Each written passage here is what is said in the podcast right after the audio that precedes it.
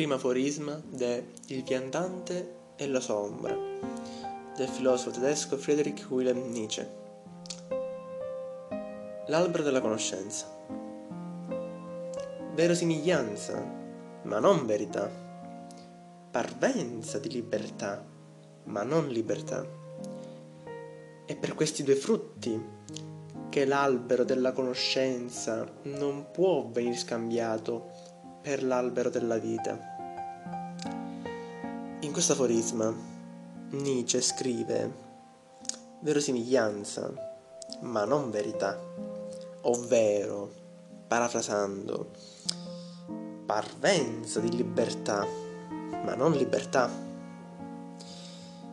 Queste sono due osservazioni, due principi riguardanti l'albero della conoscenza e i suoi frutti ovvero la conoscenza in sé.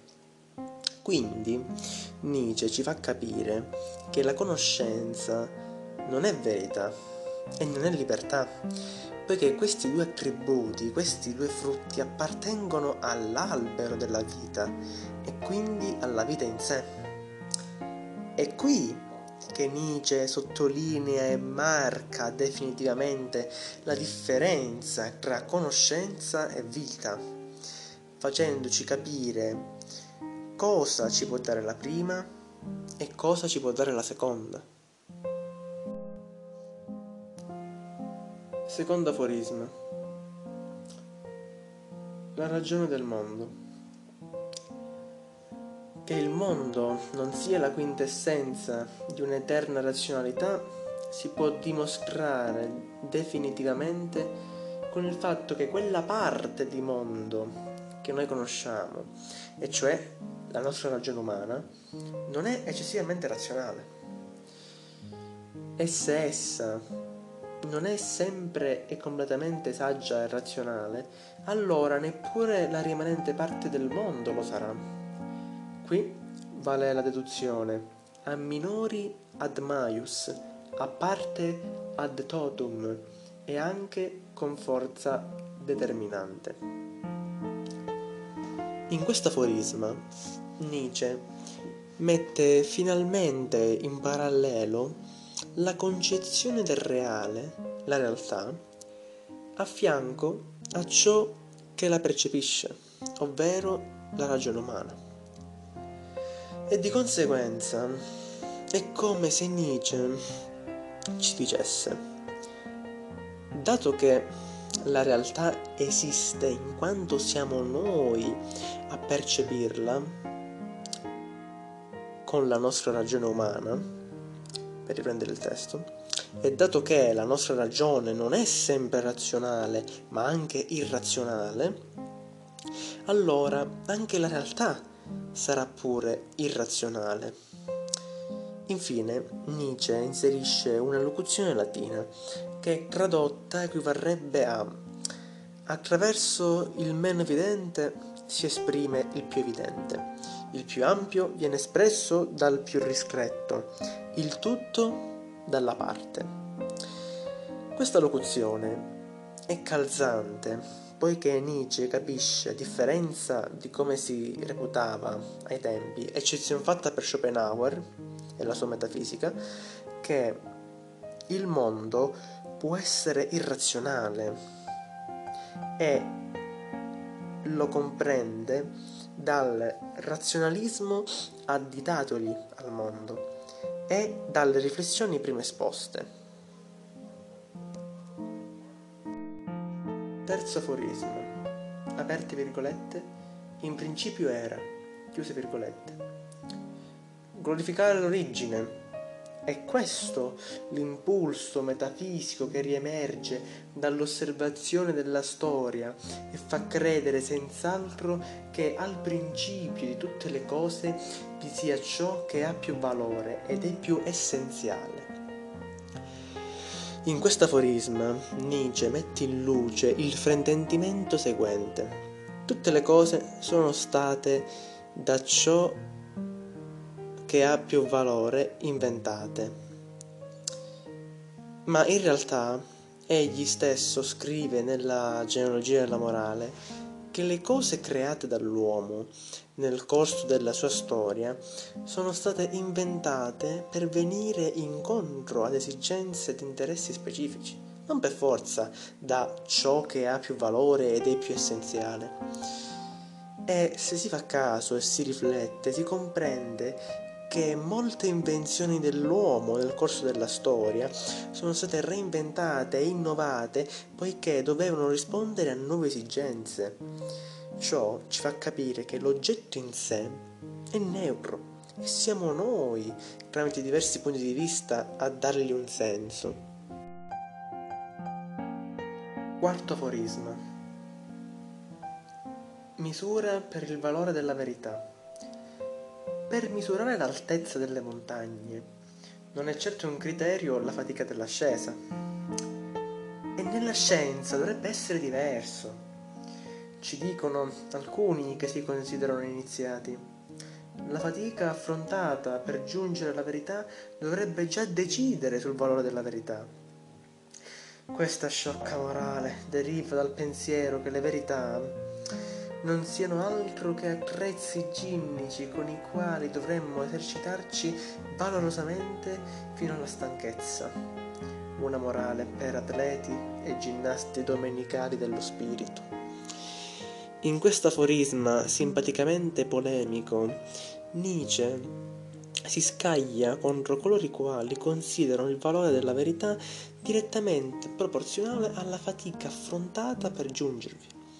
In effetti è facilmente intuibile che ognuno di noi ha tempi diversi nelle sue varie attività, ma ciò ci fa comprendere che per fare una medesima azione, ognuno di noi può provare molta fatica, poca fatica o nessuna.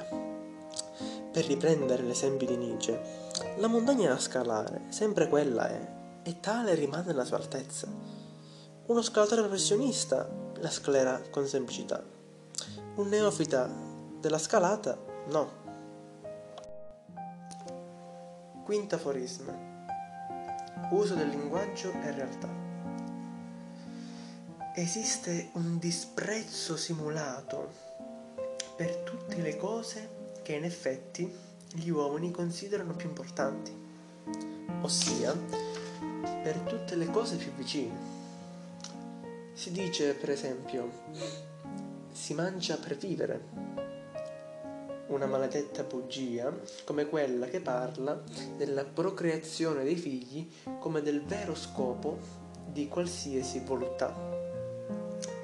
Viceversa, l'apprezzamento delle cose più importanti, fra virgolette, non è quasi mai del tutto autentico. I preti e i metafisici ci hanno sì abituato a usare a questo proposito un linguaggio ipocriticamente eccessivo, ma non hanno persuaso il sentimento, il quale non attribuisce a queste cose più importanti il valore che dà alle disprezzate cose più vicine.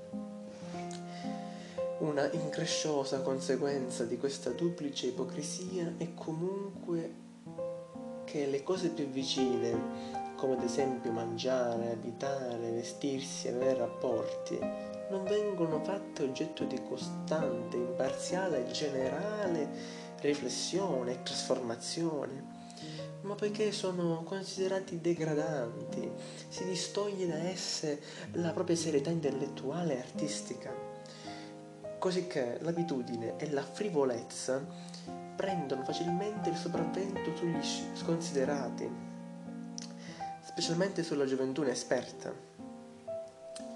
Mentre d'altra parte le nostre continue infrazioni alle più semplici leggi del corpo e dello spirito ci portano tutti, giovani e vecchi, a una umiliante dipendenza e mancanza di libertà.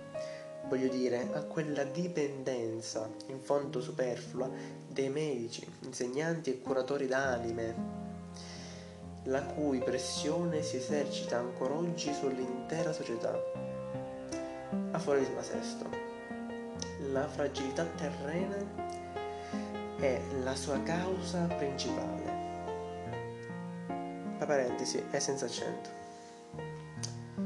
Guardandosi intorno, si incontrano sempre individui che per tutta la vita hanno mangiato uova senza accorgersi che quelle oblunghe sono le più gustose, che non sanno che un temporale è salutare per l'addome, che gli odori gradevoli hanno una fragranza maggiore nell'aria fredda e tersa, che il nostro senso del gusto è diverso nei vari punti della bocca, che ogni pasto consumato, ascoltando, parlando di cose interessanti, nuoce allo stomaco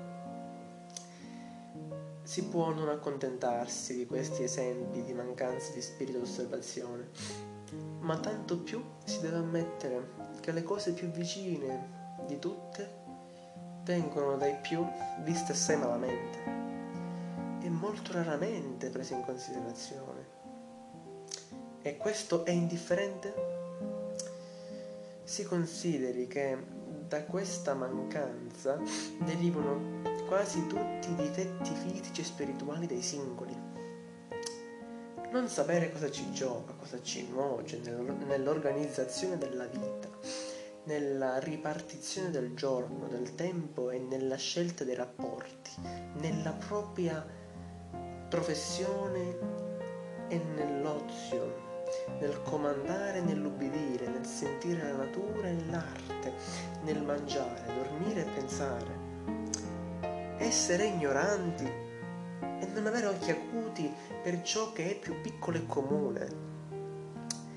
È questo che per tanti fa della terra, aperte virgolette, un prato di sventura, chiuse virgolette. Non si dica che ciò deriva, qui come dappertutto, dalla irragionevolezza umana anzi, di ragione ce n'è abbastanza e anche troppa, ma essa viene male indirizzata e artificiosamente distolta dalle cose piccole e più vicine. Preti e maestri e la sublime avidità di dominio degli idealisti di qualsiasi tipo, dei più grossolani e più raffinati, cominciano subito a inculcare nel bambino che ciò che conta è qualcosa di completamente diverso. È la salvezza dell'anima, il servizio dello Stato, il progresso della scienza, oppure la reputazione e il possesso come mezzi per rendere servizio all'intera umanità.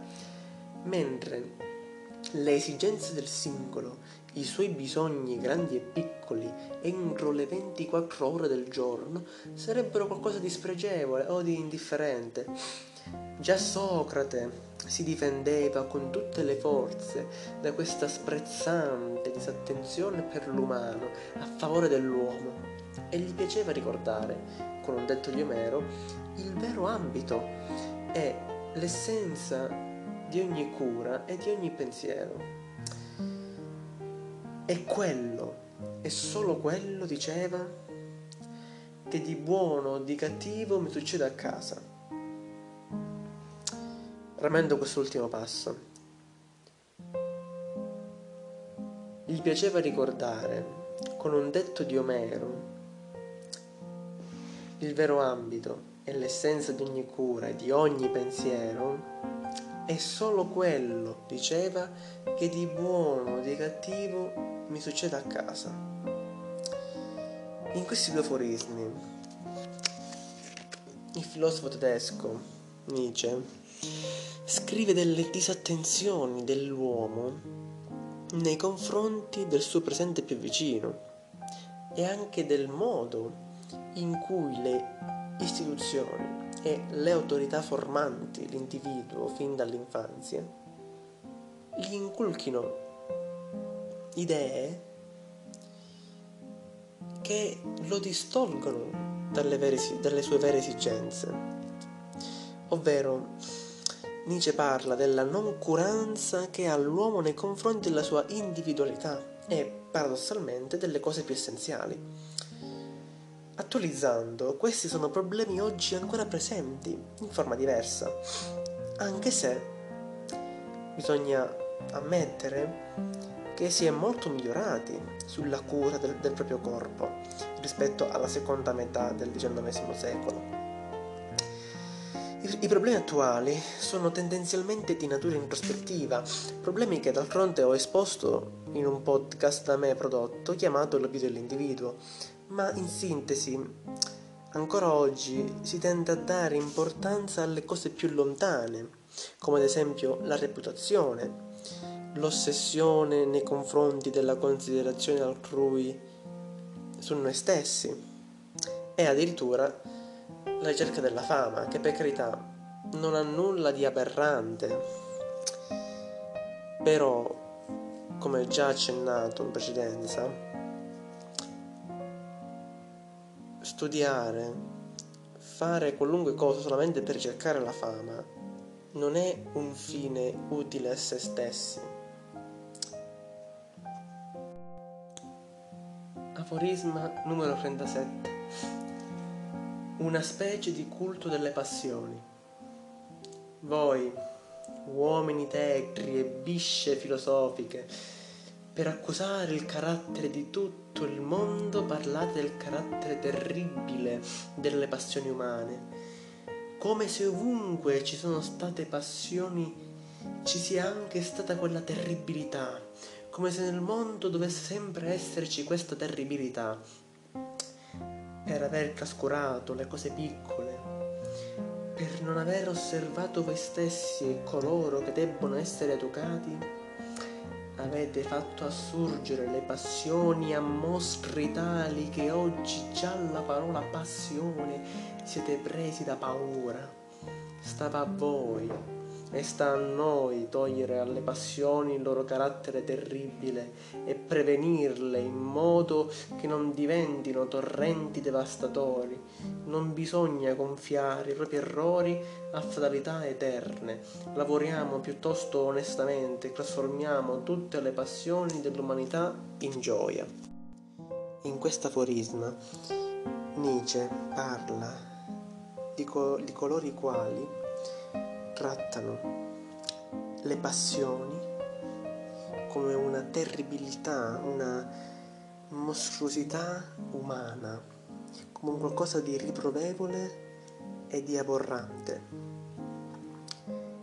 E li taccia addirittura di essere dei trascuratori appunto delle cose piccole e di coloro i quali devono essere educati, di come infatti parlava nel precedente aforisma dei, della gioventù, appunto.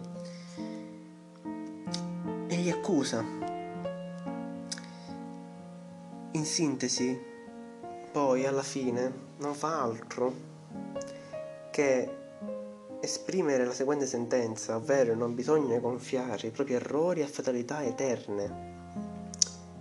E prosegue, lavoriamo piuttosto onestamente a trasformare tutte le passioni dell'umanità in gioia. E qui, a mio avviso, che sta il potere, eh, il potere inteso come trasvalutazione di Nietzsche, che per chi l'ha già studiato o per chi ancora no, si può vedere in tutta la sua filosofia, cioè Nietzsche come trasvalutatore di valori.